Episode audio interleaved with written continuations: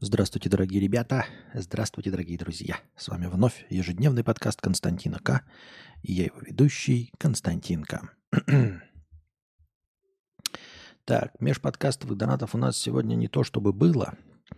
Было 5 евро через Телеграм. Спасибо большое, я учел их в размере 600, 650 рублей хорошего настроения. Больше межподкастовых не было. Иларион спрашивает, Костя, привет, рассмотришь идею провести стрим с ответами на школьные вопросы? Вроде уже несколько человек говорили, что с теплотой вспоминают тот формат. Думаю, в качестве разовой акции будет весело. Я не против, я даже за. Но кто будет готовить вопросы? Где эти энтузиасты?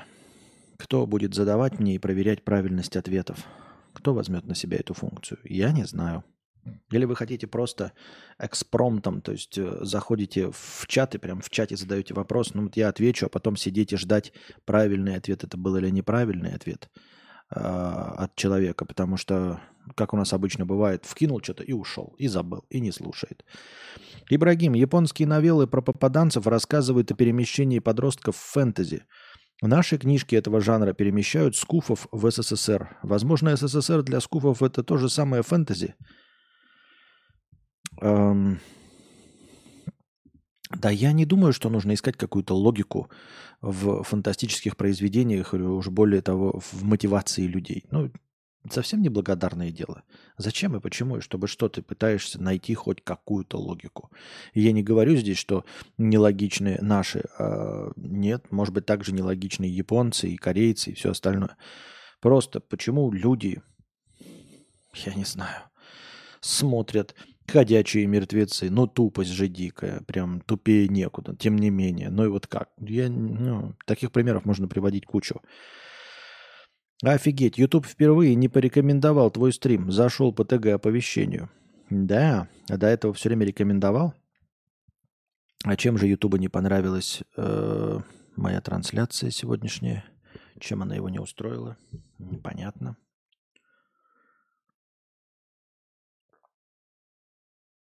А меня, кстати, аналитику почему-то не показывает. Не знаю, не обновляется. Ну и шиш с ним. Так, идем тогда сразу же, не теряя ни минуты, по повесткам. Может быть, мы их опять догоним до нуля. Исследование. Пересматривать Гарри Поттера и Звездные войны полезно. По словам психологов, воспоминания о прошлом и ностальгия положительно влияют на личностный рост и психологическое состояние, а также помогают справиться с неуверенностью в своем будущем. Эксперты заявили, что процесс воспоминаний усиливает вдохновение и мотивацию в отношении будущего, поэтому они рекомендуют чаще обращаться к прошлому, смотреть уже знакомые фильмы и вспоминать коллег с прошлой работы. Мне кажется, это какая-то шляпа, опять-таки, э, ничем не подтвержденная. Просто «Звездные войны» э, и «Гарри Поттер» ты смотришь не потому, что эм, хочешь вернуться в какое-то прошлое, а просто потому, что это качественные фильмы и хорошие сказки. Они просто дарят хорошее настроение, они успокаивают и дают возможность надолго погрузиться в какой-то сказочный мир. Есть прекрасные какие-то другие образчики сказок и прекрасных фильмов, но они дают возможность окунуться только на один вечер. А что дальше делать? Тогда как какой-нибудь Гарри Поттер содержит 8 частей фильма, который заведомо тебе очень нравится.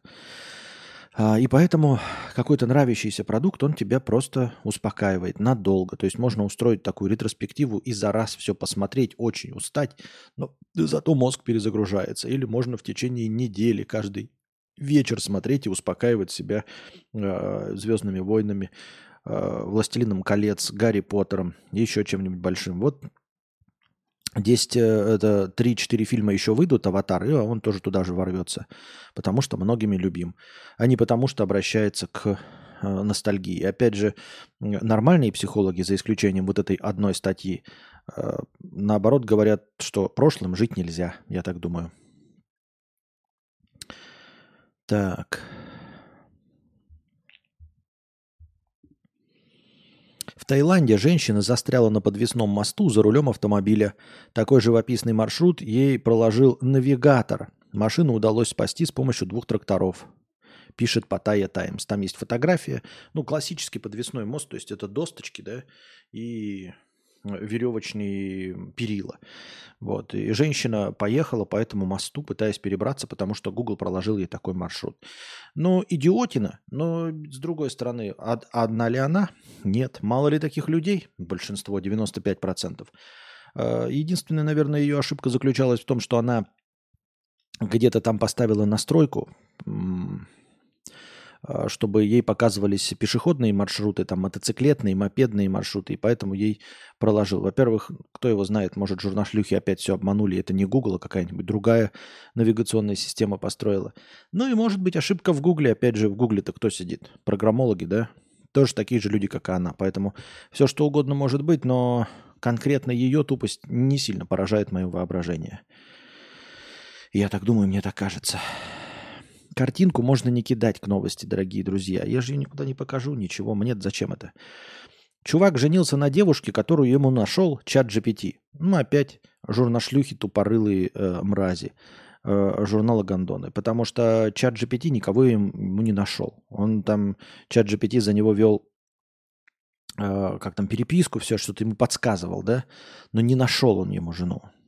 Понимаете, просто вести переписку с тысячами разных вариантов через Тиндер и прочее, э, это не, не искать жену. Он ее не искал. Он не подбирал по параметрам, не искал в, в куче людей. Нет, он просто с кем-то разговаривал, какие-то отваливались, пока одна не оказалась подходящей по параметрам, ну и там, и которая смогла вести с ним беседу и не поняла, что разговаривает с искусственным интеллектом. Нейронка подобрала ему аж 5239 претенденток. Это не подбор, это просто, просто горячий обзвон. по заданным параметрам и общалась с ними, назначая свидание. Бывало и такое, что чат GPT тупил, назначая свидание в лесу. Перед реальными свиданиями искусственный интеллект выдавал парню саммари диалога с девушкой, чтобы тот мог быстро ознакомиться с ее интересами. В итоге из 278 матчей было всего 12 свиданий, одно из которых привело к свадьбе. Интересно, знает ли мадам и на каком этапе он сообщил ей, что общался не он, а искусственный интеллект. Дело даже тут не во лжи, как таковой, да? Ну, что обманули вместо себя э, заставляли разговаривать кого-то другого, пусть и искусственный интеллект. Мне кажется, главная эта подстава кроется в том, что то, что ты общалась, это все говорил тебе другой человек. Ты будешь замужем за другим человеком. Вот в чем проблема. Не во лжи. Я в ложь-то не сильно верю. Мы все рано или поздно там когда-то лжем. Конечно, правду он, наверное, сказал. Возможно, довольно рано правду сказал. А, и сам признался. И в этом нет проблемы, если сам признался. Дело не в этом, а дело в том, что даже после того, как ты признаешься, нужно же понимать, ей нужно понимать, что ты общалась не с ним. В точности так же, как, знаете, ой, я там влюбилась в парня, а вместо него общался друг. Ну, теперь я буду с этим парнем жить. Нет, ты дура, ты не понимаешь, что ты будешь жить совершенно с другим человеком, не с тем, с которым ты общалась. Также э, и это. Я не знаю, что они собираются общего найти и что дальше. Если это были не важные разговоры, а просто такие, знаешь, э, что, как дела? Давай завтра встретимся, то есть три строчки диалога со всеми он вел, то это просто автоматизация процесса, он мог это и сам делать. И тогда здесь нет ничего обидного, а понравился ей он э, после свидания, а перед свиданием, ну, вот какие-то простейшие, простейшие переговоры. Ну, тогда чувак молодец, просто автоматизировал процесс и все. Больше тут сказать нечего.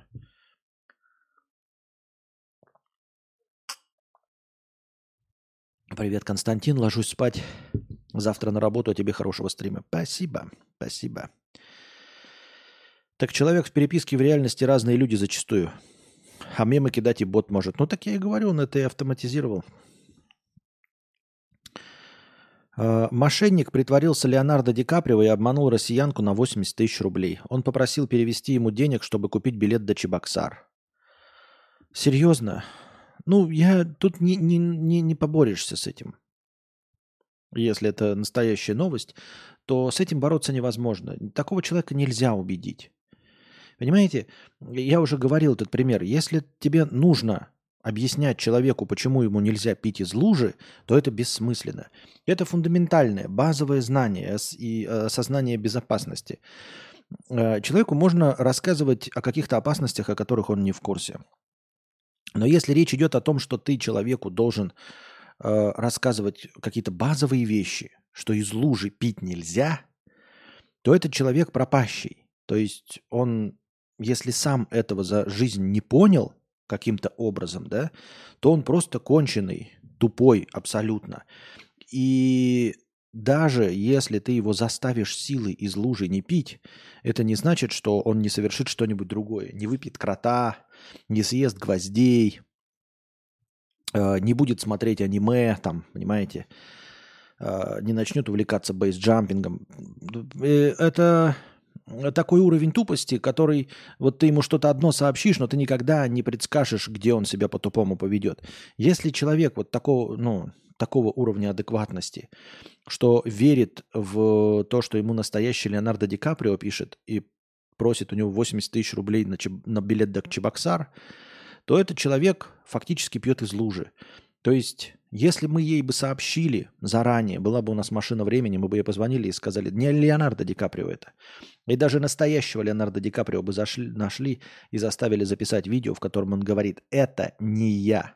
Она бы, возможно, возможно, но не уверен, поверила бы, но через секунду отправила бы деньги Вину Дизелю, Джейсону Стхетхему на билет в Чебоксары – Потому что это уже запредельный уровень тупости, понимаете? Это не какая-то промашка.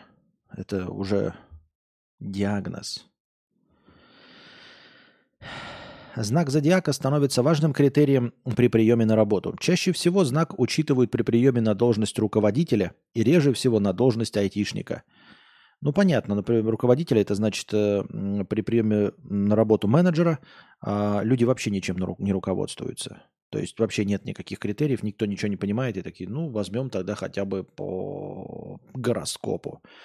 А когда вы выбираете себе технического специалиста, то очень легко понять простыми тестами, хороший ли это специалист, плохой ли специалист, знающий, не знающий, все это про про проявляется хорошо. Ну и это говорит многое о рабочем месте. Если на рабочем месте и вы понимаете, на вашей работе принимают по гороскопу, нужно держать ухо востро. То есть нужно постоянно обновлять свои э, резюме и искать другую работу. Потому что если вас приняли по гороскопу, то и уволить вас могут по картам Таро, по плохой энергетике, потому что там сухая вода в чайнике, я не знаю, пирамиды какие Ну, то есть все, что угодно им привидится, причудится, это неадекватные люди, и ну, нельзя работать с неадекватными людьми. Можно, но непродолжительное время и постоянно рискуя. По какой причине тебя уволят? Что там может не понравиться человеку, который брал тебя по гороскопу, неизвестно. Поэтому э, использовать свой гороскоп в качестве способа получить работу я бы не стал. Так, такие вот дела.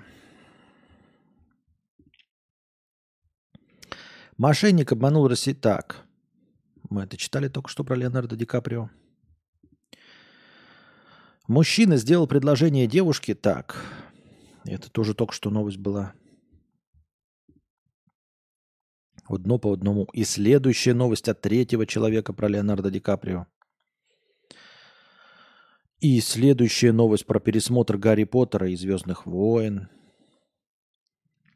Портрет типичного богатого россиянина. Его составили социологи. Это мужчина с высшим естественно-научным образованием, полученным в Москве или Петербурге, родом из хорошей семьи, сделавший карьеру в энергетическом комплексе, финансах или промышленности. Его среднее состояние составляет 3,3 миллиарда долларов. Ничего себе, это, это прям сильно богатый россиянин. Я думал, там речь идет хотя бы от миллиона долларов. А своих детей он отправил учиться за границу. Еще ему почти 60 лет. Топ-200 самых состоятельных россиян редко меняется, поэтому их средний возраст постоянно растет. Исследователи отмечают, что женщин среди богатейших россиян всего 3,5%, и большинство из них заработали свои состояния благодаря собственному бизнесу. Но видите, хорошо, 3,5% это мало, но собственному бизнесу. Потому что если мы посмотрим на всяких американских миллиардерок, самых богатых женщин, то абсолютное подавляющее большинство из них – это наследницы больших состояний. То есть получившие при разводе, получившие просто э, семейное наследство от дедушки и все такие прочие. Так. Эксперты составили... Так, опять это опять то же самое. По нескольку раз одну и ту же новость кидаем.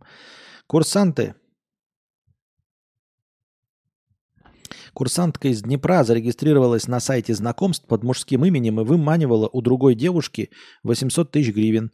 Студентка одного из правоохранительных вузов от имени вымышленного парня на сайте знакомств начала писать девушкам романтические сообщения. Но тоже не первый случай. А, мы-то из Великобритании такую новость читали. Ничего удивительного, что женщина в женской психологии понимает больше. А, странно, что так много мужчин-мошенников, ну просто мужчин-мошенников больше. А так-то сподручнее, естественно, женщине, вот если не подготовленной, без опыта, развести другую женщину, притворившись именно мужчиной в переписке.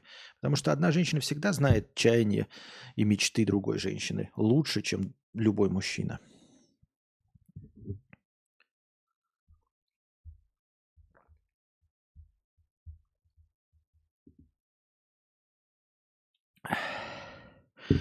Специалист по управлению гневом в порыве спора застрелил бомжа, не взлюбившего его собак, и спрятал тело в багажнике авто во Флориде. Тоже, эта новость, наверное, может быть четвертая или пятая идти, как там. Эм, начиная с Розы Сибитовой, которая сваха в программе «Давай поженимся», которую, как вообще люди смотрят и слушают эксперта, который находил себе мужа, который ее бил – ну кому ты можешь что по по посоветовать, кого ты можешь посватать, если ты себе находила мужика, который тебя бил. Ты абсолютно проф непригодна. И здесь речь не идет не о том, что сапожник без сапог. Сапожник без сапог – это не потому, что он плохо шьет сапоги, а потому что у него нет времени сшить себе сапоги. Он сидит в своей сапожной мастерской и занимается почином обуви и шитьем обуви для других. Поэтому он всего себя без остатка отдает, и ему нет времени сделать себе обувь. А когда ты сваха, и мы смотрим на количество твоих браков, разводов и по какой причине, какие у тебя были мужья, то ты просто проф непригодна, ты себе найти не можешь. Она и своей дочери не смогла нормального мужа найти, нашла какого-то Альфонса. Вся ее история Розы Сибитовой э, и ее, и ее дочери, я не, не злорадствую над ее дочерью, ей не повезло, потому что так бы, может быть, э, дочь ну, уверена была бы в своих силах, сама себе искала, а так, ну, мама же сваха. Но ты посмотри на свою маму. Мама нашла отца, который ее бил. И ты ей доверилась найти тебе мужа. Серьезно. Вот. Э, вспомним также какую-то писательницу, то ли японскую, то ли корейскую, а, тренера по хорошему настроению, которая в конце концов, ну, заработала много денег и в конце концов покончила с собой, осуждаем ее со всех сторон. Вспомним других каких-то эм, тоже писательниц, по-моему, психологов про семейные отношения, которые э, легко и просто после выпуска книг и зарабатывания миллионов разводятся, делят и еще и друг друга убивают там и, и не могут поделить э, после развода какие-то э, деньги. Поэтому нет ничего удивительного, что специалист по управлению гневом грохнул какого-то бомжа. Опять же, да? Опять же, вспоминаем всю противоречивую природу человека – что одно из самых э, опасных с точки зрения суицидальных мыслей профессий является профессия психотерапевта. То есть тот самый психотерапевт, который должен э, помогать людям не сходить с ума, именно представители этой профессии чаще всего исходят с ума. Это раз, если мы говорим не о наследственной шизофрении или чем-то еще, а вот именно как представители профессий. Равно как и они чаще, чем другие профессии, кончают жизнь самоубийством. Хотя именно они, осуждаем со всех сторон, должны отговаривать людей от этого. Таким вот образом. В России хотят ввести обязательную сертификацию для самозанятых в сфере красоты, например, мастеров маникюра и косметологов. Сейчас требование вести медкнижку и стерилизовать инструменты существует только для юрлиц и индивидуальных предпринимателей. По задумке это должно уравнять микропредприятия и самозанятых, но эксперты опасаются, что из-за этого люди уйдут работать в серую. Да легко и просто. Чуть, чуть что можно в серую уходить. В Казани водитель три часа не уступали друг другу дорогу. Во дворе встретились Гранта и Nissan Жук. Э, водительница последнего позвала даже подмогу, но это не помогло. Водитель Гранта не сдвинулся с места. Спустя три часа они включили мозги и разъехались, не дожидаясь полицейских. А, это э, самый лучший, мне кажется, иллюстративный пример э, нашей лекции про тупых людей. Тупые люди – это не которые наносят вред себе в пользу других, потому что это называются альтруисты. А это люди, которые наносят и себе, и другим вред. Вот. Я тоже иногда там э, упрусь могу рогом, но для этого нужно получить, например, моральное удовольствие, большое моральное удовольствие.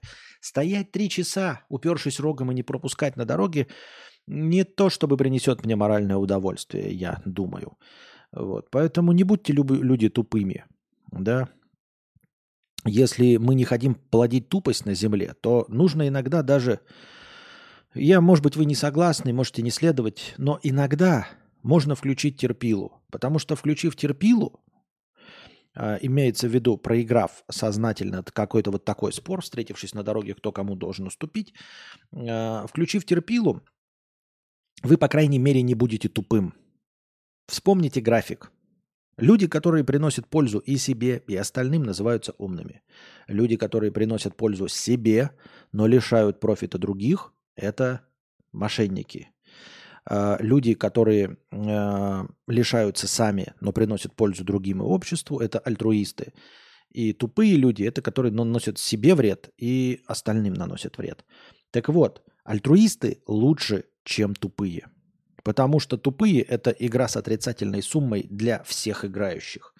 А когда ты альтруист, то есть терпила, то есть ты отойдешь э, задним, да, и сэкономишь кому-то время, ты, по крайней мере, э, не отправишь мир в еще больший минус. Потому что в мире и так большинство людей тупых. Да, мы не сможем ничего, ничего сделать и помешать э, тупизне мирской расти и миру становиться тупее. Но мы можем его чуть-чуть, в каждой в своих силах замедлить. Поэтому подумайте над тем, чтобы иногда, да, а, идти, пойти на попятную, отойти, э, стерпеть, просто чтобы ускорить этот процесс. Причем здесь так получается, что если бы кто-то быстрее пошел, он бы даже не был бы фактически терпилой, потому что и он бы меньше времени потратил, понимаете? Потому что получается, что Простояв три часа, да, вот тот, кто сдался бы, тот был бы даже нетерпилый, он был бы даже умным. Вы понимаете, он был бы умным. Потому что, отойдя назад, он бы сэкономил время и оппоненту, который против него, и сэкономил время себе. То есть это был бы поступок-то на самом деле даже э, не альтруиста, а поступок умного человека. Но это опять же только если мы знаем, что пришлось бы простоять три часа. Таким вот образом.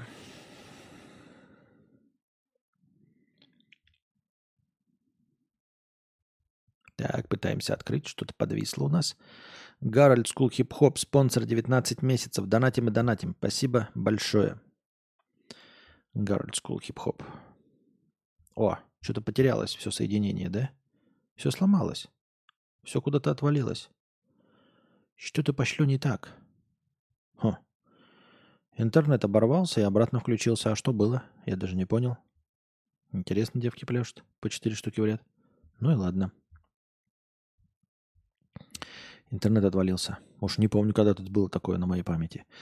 Дмитрий Темерев, миллионер, маркетолог, филантроп, эксперт номер один в Телеграм ЭДС, пишет в своей бензоколонке.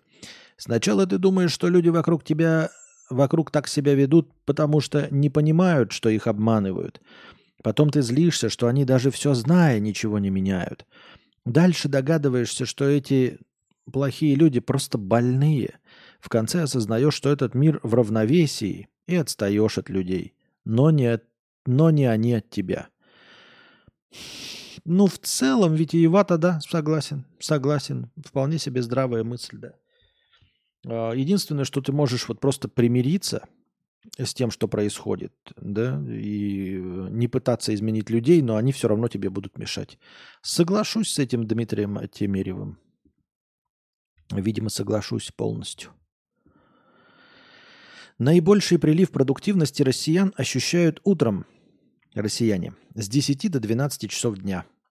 Днем наибольшая работоспособность с 2 до 17, сказали. Понятно. Вот это исследование. Кто бы мог подумать, что люди, приходя на работу к 9 часам утра, максимальную продуктивность получают с, 9, ой, с 10 до 12, а если говорить про день, про день, то после обеденного перерыва до 17 часов, до конца рабочего дня. Вот это да. Как это они выяснили, а? Ничего себе, какие они умные. IBM поставила ультиматум сотрудникам на удаленке. Они должны переехать ближе к офису компании и посещать его как минимум три раза в неделю. В противном случае они могут быть уволены. Ну, требования и требования, да, это просто теперь нужно же как-то переобуться и вернуть все на круги своя, как было до ковида, а люди-то уже привыкли работать на удаленке, не ходить в офис, ковырять носу, работать с дивана. Да, нужно как-то уже затягивать поиски и заставлять людей. На этом, дорогие друзья, наш сегодняшний подкаст закончен, настроение закончилось. Спасибо всем большое. Если хотите, чтобы следующий подкаст длился дольше, приходите завтра и приносите ваши добровольные пожертвования. Пока держитесь там. Вам всего доброго, хорошего настроения и здоровья.